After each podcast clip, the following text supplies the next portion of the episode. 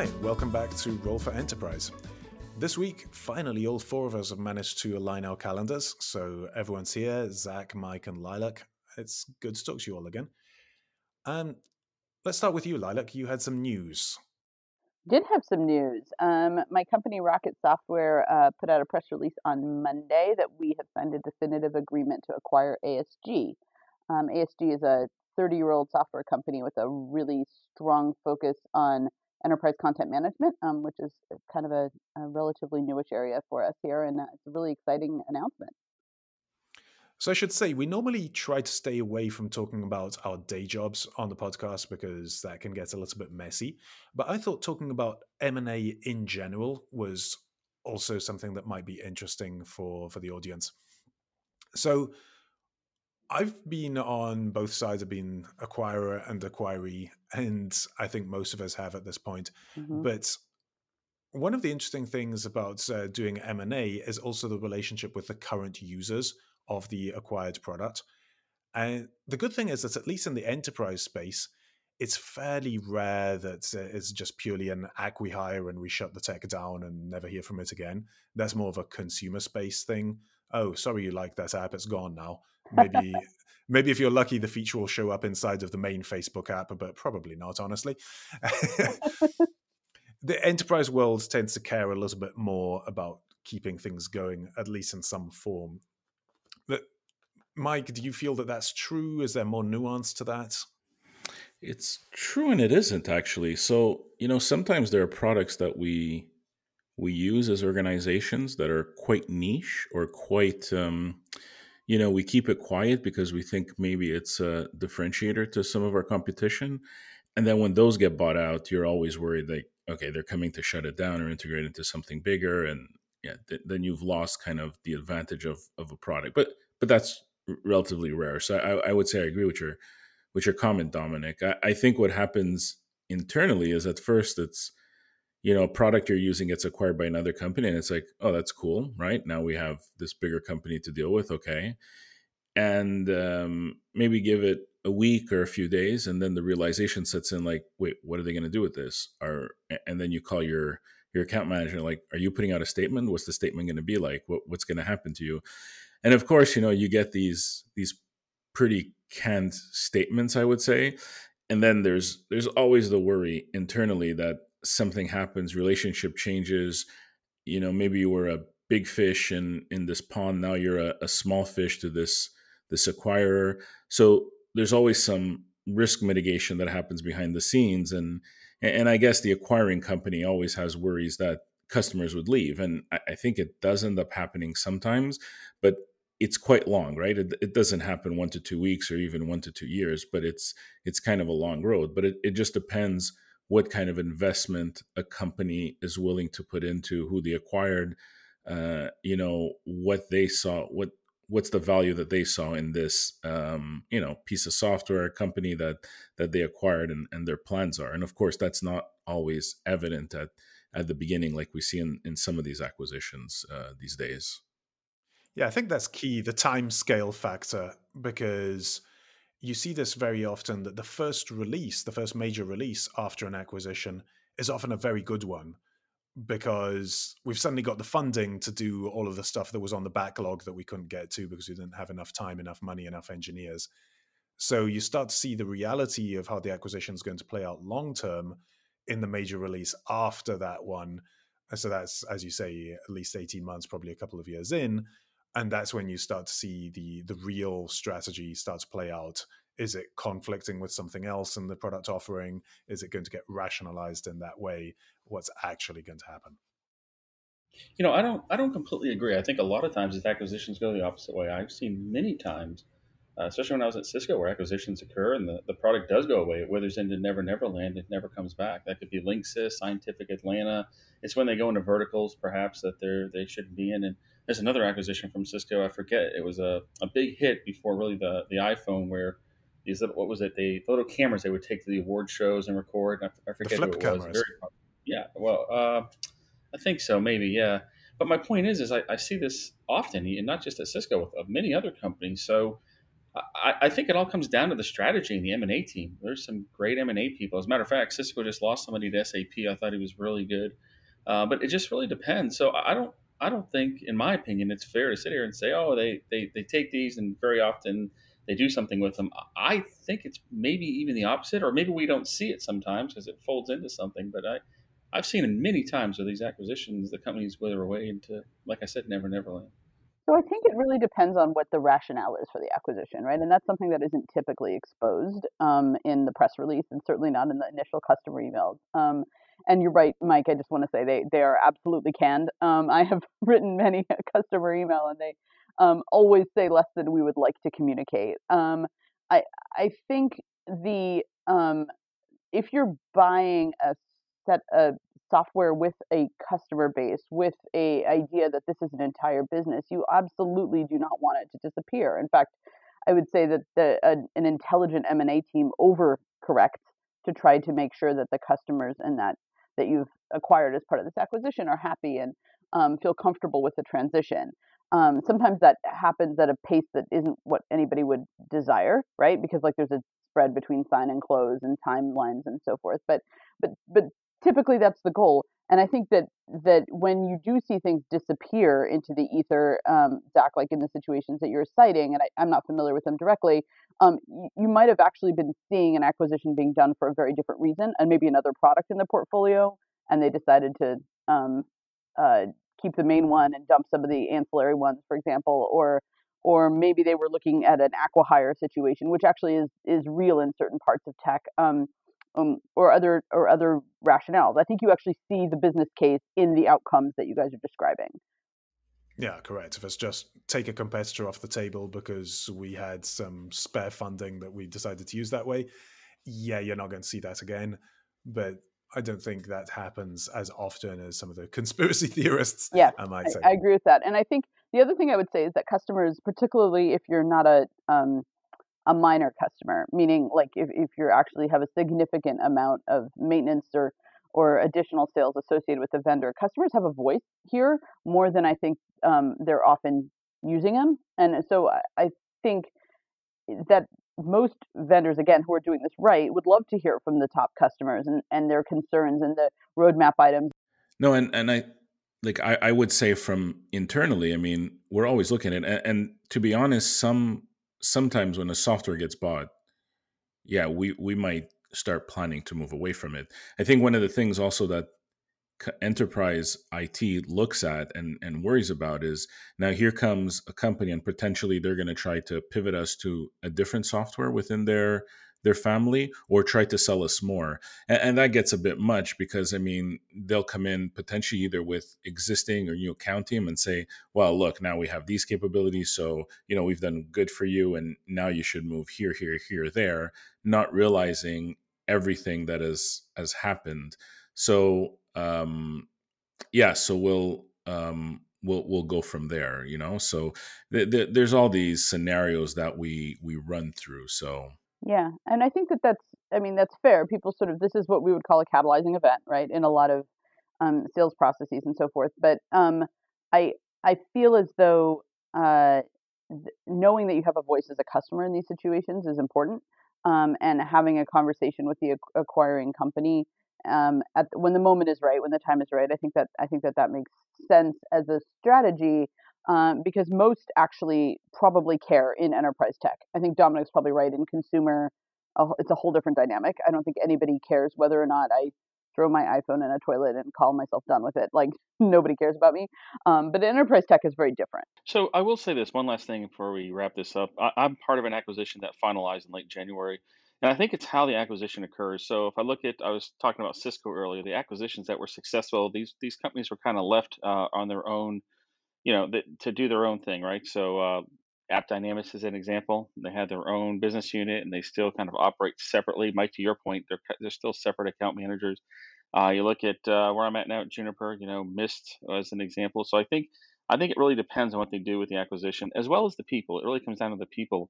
You know, in this acquisition, there are people that are called uh, high value assets, and or everybody is a high value asset, so they don't want to lose the people. So I think they've learned a lot but it just depends. I, I think you know um, we'll include in the show notes Forbes and, and what they've um, you know, I think I think they say not, 70 to 90 percent of acquisitions fail. I think that number is probably getting lower. I just think it depends on how it's uh, brought into the fold. High value assets. That is a terrible name for a human. human resources, human resources. Oh God. But um, yeah, it's it's an interesting thing to be part of M&A on either side. And yes, your experience as a customer, as someone, an employee of the acquired company, whatever it ends up being, is going to be different depending on the intent behind it. And that will only play out necessarily in the long term. Um, but there's acquisitions where you bring things in, and there's also the opposite, where you push something out the door and people have to work out whether you still value it at all or not. And IBM has been doing a little bit of that, and they pushed out a bunch of the business that they didn't feel was core anymore under the name of Kyndryl. Uh, Lynyrd Skynyrd wants a word, but uh, Lilac, uh, hate to call on you twice in a row, but I think you're possibly closest to this and can maybe comment most intelligently. I, I, I don't know if that's true. Actually, my primary comment is that it's going to take me a year to learn how to spell that properly. Um, I I uh, we knew this was coming, right? We knew that IBM had been. Yeah, pity the poor Kyndryl employees who now have to train right. up their spell checker. right.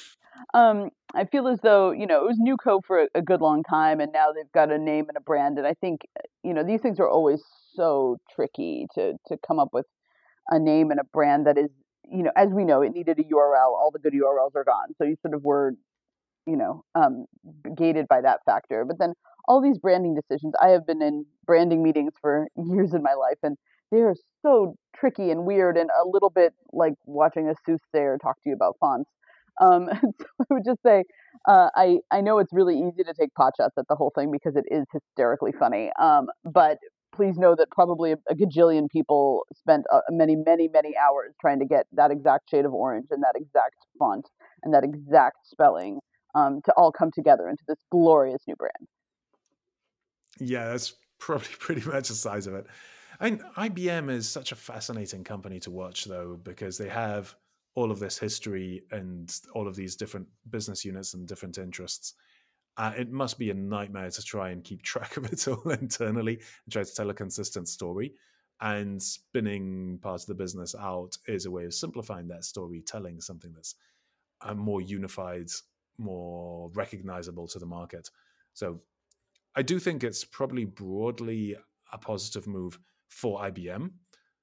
Question is how positive it'll be for Kyndryl and for its its customers who suddenly find themselves also having to learn how to spell Kyndryl. I, I kind of I kind of hate it, right? I mean, I, I hate the orange. I hate the name. I I yeah, and to me, and, and maybe I'm partial because I, I was part of the services group at IBM, and this is like the bread and butter that you're spitting out now. Uh, but okay, they're a changing company. I, I think they're still kind of on the the down, right? But yeah, to go orange after you're like big blue, and I, I, I, don't know. I mean, there's there's no brand that doesn't have like blue, black, or, or red in their in their logo. So it's just it. it yeah, I, I think um, yeah, just just not happy. I, I don't um, I I don't see it like such an awkward name, such an awkward way of coming out. But then again, I, I think because of where IBM is, I think there's still kind of a lot of enterprise companies who are like yeah, we'll never talk to IBM again. So maybe you want it to be completely separated. So maybe that's why they did it. Not not not sure, but you know, I think it made a lot of news, but it didn't make a lot of news. I I, I don't know how to put it. It's like I, I think people um, just brushed it off, right? So it's been coming for a long time. Yeah, yeah, yeah. Think about all the marketing that went into this. I, I've got to give a shout out to the marketing people. This is not easy. I went through this a couple months ago how do we rename a product? I mean i can't tell you the number of meetings that people go through. It's it's difficult. I mean i i'm more interested in what happens with it to your point mike. I think that is um that's going to be interesting. And you're right it didn't make as much news as it would have made 15 20 years ago of course but i think even more importantly what what does that really mean? I mean their services arm I mean, where are they going? I i think there's more to this that's um that's going to come out well, I think it's a lot of hosting business, and and then it's yeah, I, I think cloud eating away at it, and yeah, it, it's a it's a different changing business, right? So that's why they they spin it out to differentiate one from the other, right? And not everybody look at one and think that's the whole company. So, I mean, it makes sense long term. Uh, I, I, don't know how much it'll achieve to to help IBM. Well, who follows suit? So I think about a company like Cisco that has a big services arm as well. They have advanced services. They've tried to get into business consulting. There's been rumors there for a while. Hey, do they spin out their their services arm? Yeah, you have other companies in that space that have you know professional services, but not like Cisco. They they've got a very very big arm. We saw what HP did, where they sold it off to um, uh, who did they sell it off to years ago? Um, oh, I forget. Top my no, tongue. I think uh, HP. DXC, I think yeah. I, yeah, I think HP though just spun out hardware, right? And I think IBM had done that a while ago, but yeah. Mm, They, IBM spun out Lenovo. They didn't spin out servers. Oh, that's true. That's Yeah. true. Yeah, we'd need to do a whole conspiracy theory red threads going everywhere thing to walk through the last 20 years of HP before Yeah, yeah, yeah. any of it made sense. Though I But- will say, like the branding announcements associated with DXC, which HPE with CA Technologies, um, like we all had this sort of laughy laugh moment with all of them, right? This is not an exception. We and yet we settled into them, and now everybody writes HPE instead of HPE on everything, right? And we're we're okay with it. We just accepted it and we moved on. Um, Accenture, like I remember all of these, like being just moments of great hilarity because we thought these names were just silly. Um, Oh yeah, the, the focus on the name I think is is a nothing burger. It's more about what goes in that box rather than the precise shade of orange on the outside of the box. So I, I was at IBM when they acquired uh, PwC Consulting the day before PwC Consulting was renaming their their consulting arm to Monday. and then it was like, what? We bought Monday? What what just happened? And I, I remember it was uh, quite an interesting was time within awful. IBM. That was awful. yeah, yeah. Nobody even liked Mondays. Like it was a weird, like, why Monday? What a terrible day. Like Call yourself Friday, then everyone will Yeah. love you. Yeah, yeah, Right. yeah, yeah, yeah. Yeah, Yeah. yeah they're, they're- it's extremely hard to get right. So what can you do? A somewhat different story in the same vein is Dell spinning off VMware. So I kind of feel like this is just yo-yoing back and forth. Uh, it's in, it's out, turn it all about. Uh, I'm not clear on uh, exactly what's going on there. I do wonder though whether this is just perfect timing as VMware, sorry VMware people, but starts to lose its mojo, starts to become less relevant the the cloud computing conversation has moved on to a place where VMware isn't. And could this be just the right time that Dell gets maximum velocity off of VMware and doesn't get dragged down uh, by it? And we'll see al- also because VMware has its own bets around things like Tanzu, which has its own uh, mini me spin off, is it, is it, isn't it? A thing going on. I don't know. I just get very confused around all of these. Does any of you understand exactly what's going on there? I think it's been a bit of a back and forth with Dell and VMware, right? And and I think VMware has uh, tried to differentiate themselves. I, I don't think they see them. Uh, I don't believe VMware sees themselves. Um, well, they probably think there's a threat from the cloud, but I think they're they believe that they're becoming a cloud player, which I would I would tend to argue with about kind of what they're doing. But, but they have some interesting pieces now with with SD WAN, and, and they're expanding into different areas, kind of like you said. I think this is Dell trying to raise capital more than anything else.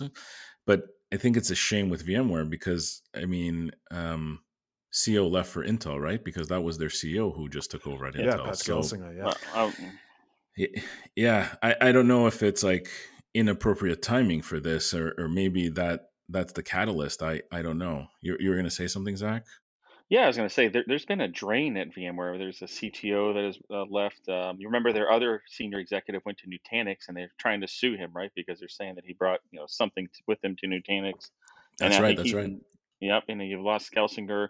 Uh, not that it means anything. You, people come and go, but when you have a, a, I wouldn't call it a mass exodus, but when you have multiple senior leadership, your CEO and uh, you know a CTO and other people leave, uh, it's it's interesting. It says something. And maybe they foreshadowed this. I don't know, but you know, let's remember that VMware was a part of EMC for a while, and then that acquisition became part of Dell. Um, you know, I think they have to, in my opinion, and I might get pushback on this, kind of figure out what, what they're doing and find themselves a little bit because now it's not just about cloud. I mean, cloud's the platform. We can argue this, and we'll talk about Microsoft in a minute, but it's now about you know, uh, I think it's taken a step beyond that. So I, I think that uh, yeah, maybe Dell's trying to raise money, or maybe Dell, you know, maybe there's something else at play here. But uh, it, it's going to be interesting for VMware. I, I saw one of the VMware guys get interviewed. Um, oh, I can't remember the show, but I, I, I just listened to the interview and I was so confused. I, I didn't know like it's not the VMware I know, like the way they talk about cloud and what they're doing, and it, it's like no, that that's not the VMware I know, and that's part of the the more confusing piece of it is maybe they've lost a bit of identity, and to be honest, I don't know. It, and you know, I think this is this is twofold. I think VMware wanted to break away from Dell, and Dell wanted to push VMware away for the first time. I I, I get the feeling like the relationship has lost something with um, with some of the pieces that VMware has lost. So, you know, I wouldn't put it like Michael Dell, like I would not bet against, right? So, no, no, yeah. no, no. So th- that's, I think, the most significant aspect. So maybe it is just timing. Dell needed cash to do something else, and VMware was an easy source of that. I do think it, it feels like VMware had been losing altitude, and this was the ideal moment for Dell to jump off uh, and get the maximum lift from VMware. But we'll see. I, I, would have said a few years ago that VMware was the stronger brand than Dell. Yeah, but I think Dell is the yeah. I think it's flipped. Dell is the stronger brand. I, I think there's there's not a lot of people are gonna complain too much about Dell. Yeah, and, even and, VMworld. VMworld used to be the must be there yeah. event of the cloud calendar, and reInvent has completely taken that crown. I haven't been to VMworld in a few years now, uh, but last time I was there, it it felt dead. It didn't feel like where things were happening anymore in the way that it's had in previous years. I, I would argue that Ignite is the is the one to go to, but it's well, if it's you want either... Cirque du Soleil and goggles, yeah, absolutely.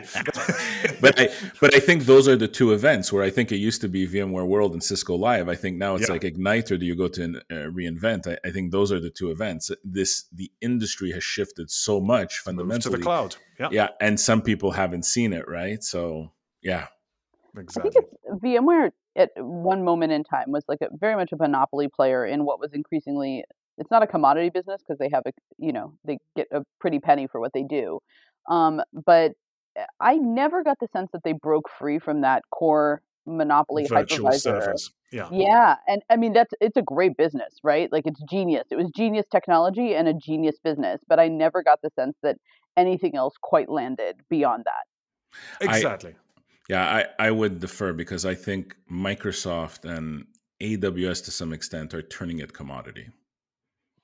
Yeah, I and think I, certainly in cloud that that I would completely agree with you. But I, you know, uh, very few.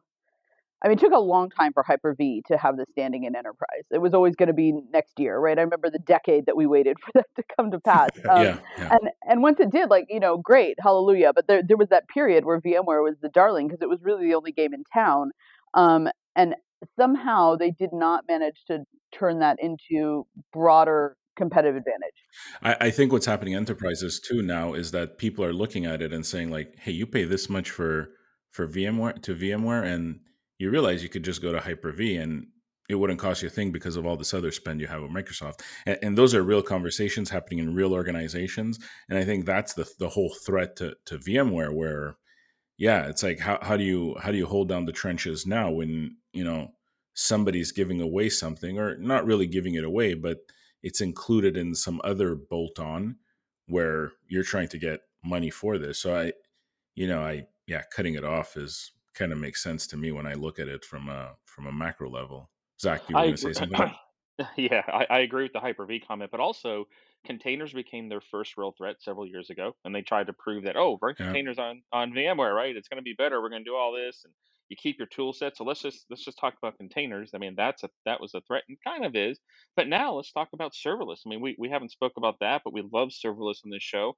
That's another threat. I mean, people aren't really looking to, to buy hardware and put VMware on there. And, you know, VMware's whole play was let's be the platform for your multi-cloud and everything else. But these multi-clouds are changing. Like I said a minute ago, you know, they're, they're now providing things like serverless, you know, functions as a service and all these other all these other things. And so I mean, do they yeah, really have a serverless? Of, do you need a virtual server? Yes, exactly. exactly, exactly. And then, like like I said, containers has also been a threat. So I, I think they're going through something, and it, it, I just look where there's smoke, there's fire. When when I see a lot of execs leaving a company, it's in a matter of three months. It is something going on.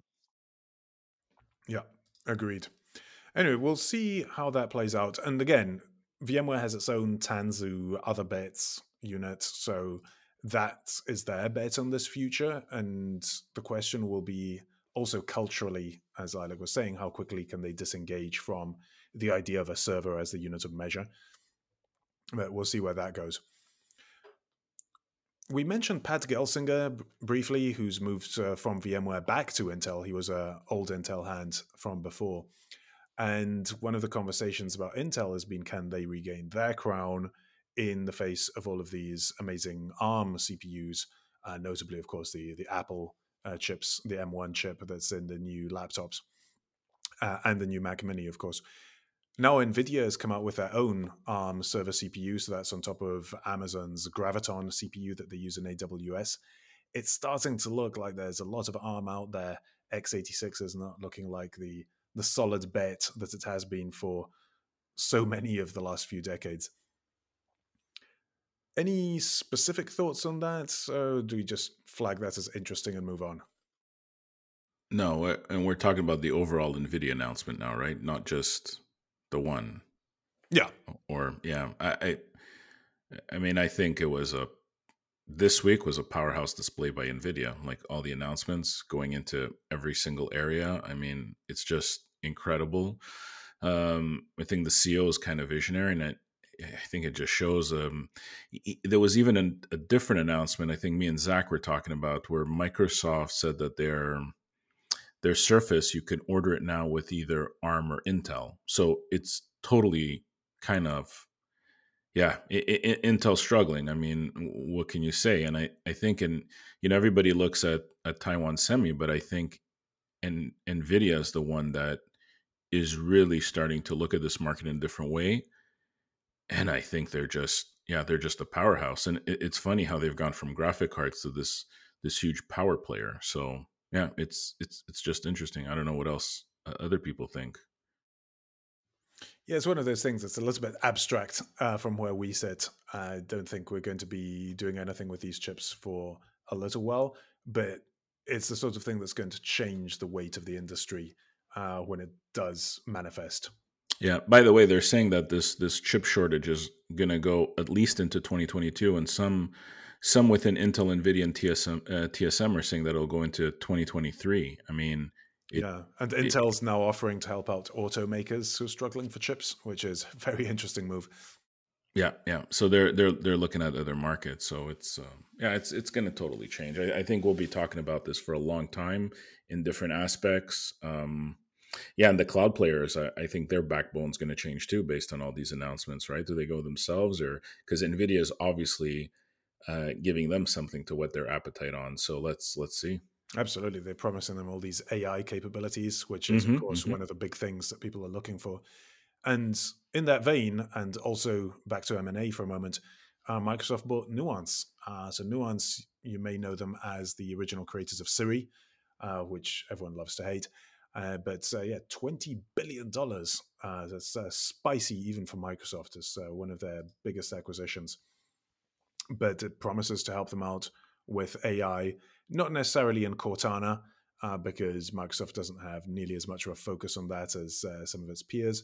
But they're talking specifically about healthcare, which is a very interesting application with some ethical concerns. But then mm. again, I'd rather have that, and this is a very strange thing for me to say. I just realized as I start to articulate my thought, but I'd rather have Microsoft do it than some crazy California startup where everyone's microdosing and worried about their next VC round, right? Microsoft might put some grown-ups in charge of it. Well, Microsoft, the acquisition is pretty big in healthcare. I think you know my wife is in healthcare, and uh, they deal with Nuance on a regular basis. So Nuance is big, and they've made you know Primordial and a couple other acquisitions. But well, let's look at Microsoft from two years ago. They they failed in healthcare, right? They they had to say, you know what, we we failed. We can't compete with Epic. We can't compete with Allscripts. So, you know, our Health Vault is, uh, you know, it's not the thing. And so November of 2019, they bounced out. I think their reentry is interesting because healthcare is a big focus. You know, we talked about Amazon and Google. Everybody's trying to get into healthcare, but their their entry is different than the others. I mean, they're, they're not providing that into healthcare. They're just saying, look, I see them going down this road of um, uh, maybe providing the services. I, it's interesting, you know. I think they're they've exited. I think some of those people are still there, and they probably regrouped. and said, okay, what do we want to do here? Let's re-enter this. We can't stay out of healthcare. Let's enter it the right way. I, I think this is very interesting from a healthcare perspective. Uh, I get it, it's what 18 uh, months out from from exiting, so we'll see. I, I think it's clear that there is a, a big war happening between Microsoft and Amazon. Um, and I Mm. think Apple and Google are like on the fringes, but the war is like Microsoft and Amazon.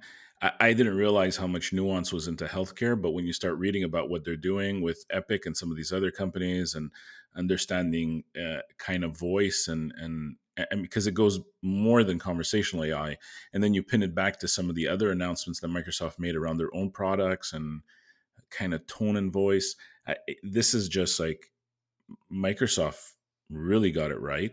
I, I, I feel, and they're just going to be able to incorporate this pretty much everywhere. And yeah, I don't know why, but I, I think I, I share what what you said, uh, Dominic. They're they're going to get it right. They kind of understand business more than the other players because they've been dealing with business for a long time.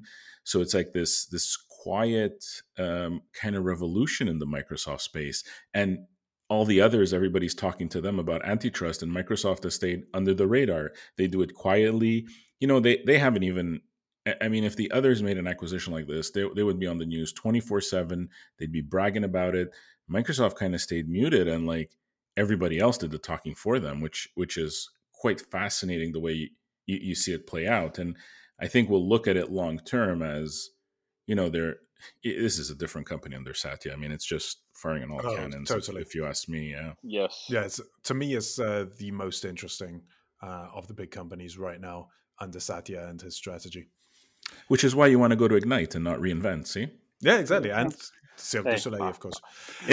Always. Uh, anyway, so wrapping up as we start to get to time, uh, we spoke a couple of weeks ago about what we were hoping for the Apple event. The Apple event didn't happen then, but it's happening this coming Tuesday, uh, the 20th, depending on when you're listening to this. You may already know what got released. I'm still hoping for that monitor. Uh, I need to have a better monitor on my desk. I'm definitely hoping for an iPad Pro. I think that's the, the most plausible thing. And I'm not clear at all on what's happening with the uh, the tags is they made this very weird announcement where they said, "Ah, there's uh, there's support in Find My, and here are three vendors, uh, one of which only sells bicycles anyway, and you can't buy their stuff right now. You have to wait until June." So it was a very very strange announcement from Apple. I'm waiting for Tuesday to get more clarification on that. But speaking of toys, my recommendation this week is the new Lego Space Shuttle. Yes, I am actually 12 years old. Um, but if I were 12, I wouldn't be allowed to play with this because it's 18 plus. Uh, I don't recollect seeing a, a Lego kit with 18 plus. But it is. Does it have adult content in it? wait, I so, haven't found it yet, but you know, I'm still building. wait, I thought this was like your your kids, but you're gonna help them. But this sounds No, now no. like it's for you. They're not allowed anywhere near this. This is going in my office. Oh my goodness. Okay. Uh, this is uh, this is a seriously expensive piece of kit. I think it's a couple of hundred dollars. Uh, uh, yeah, it, no no kids are allowed anywhere near this. Uh, it's mine, and I'm enjoying building it. And I still have many many hours of building ahead of me, judging by the number of bags that are piled up here. But uh, I'll let you know what it's like. Oh my goodness. Okay. Yeah, my uh, my recommendation are uh, there's some sunglasses out there, uh, tens.co, where they're made by uh, by photographers. So the lenses are kind of um, like I, I would call them Instagram filters. So I, I pick some up with the Boulevard uh, lenses. Yeah, it's just a, a different like happy experience. I, I would call them happy glasses. I think everybody should get a pair. So yeah, get yourself some happy glasses from tens.co. Hey, uh, really quick before I give mine, Dominic is spot on. Those are very popular. Those Legos. Matter of fact, Dominic, where we used to work, we would give them away at trade shows. You know, people would sign up, and there would be a line of people for Oh these Star God, yeah. Wars Lego. You remember the that Millennium? Falcon. Yeah, yeah, yeah. Yes, unreal. So yeah, kudos. I, I think that's great.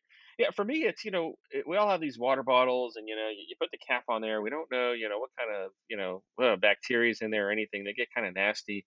I think this is interesting. I don't have one, but I, think I'm going to buy one. It's a UVC light uh, inside the cap that kills the bacteria in your water bottle. So it, it's this cap, this UVC cap that is self-cleaning. You put it on your water bottle. They have two different sizes. You know, the water bottle's a you know 16 ounce or Uh, I think it's the uh, uh, 32 ounce. You know, they're, they're, they're all the same, right? And it screws on there, and there's a little light in the bottom, and it kills the bacteria. So, you know, I go on bike rides, for example, and things like that. I I, I think it's interesting. I, I like it. I'm going to have to look into that one. You're right. My bike bottle uh, sits there for a long time. I don't always remember to empty it and air it out properly after a ride. There are probably tadpoles and stuff in there. Jeez. this water is chewy. Uh. well, my recommendation this week is directly related to my personal experience. Go get your COVID vaccine if you can. I'm barely alive here two days later, but I, I finally emerged from the fog and glad to have it behind me um, if you if they are available wherever you are, go get the jab and also take the day off the day after your second one because that's a little brutal. I'm looking forward to that. But in the meantime, everyone, keep your test results negative and your attitude positive until you can get that shot. And get it for me too, because I have no idea when I'll be allowed to. You can find more about us on Twitter at Roll4 Enterprise with a number four, or on our LinkedIn page, which is linked in the show notes. Our theme music is by my good friend Renato Podesta, and there's a link to his website in the show notes also. Uh, we are always looking for suggestions for topics or guests for future episodes, so send those our way. But until then, I'll talk to you soon. Thanks for listening. Thanks, everybody. Thank Thanks, everyone.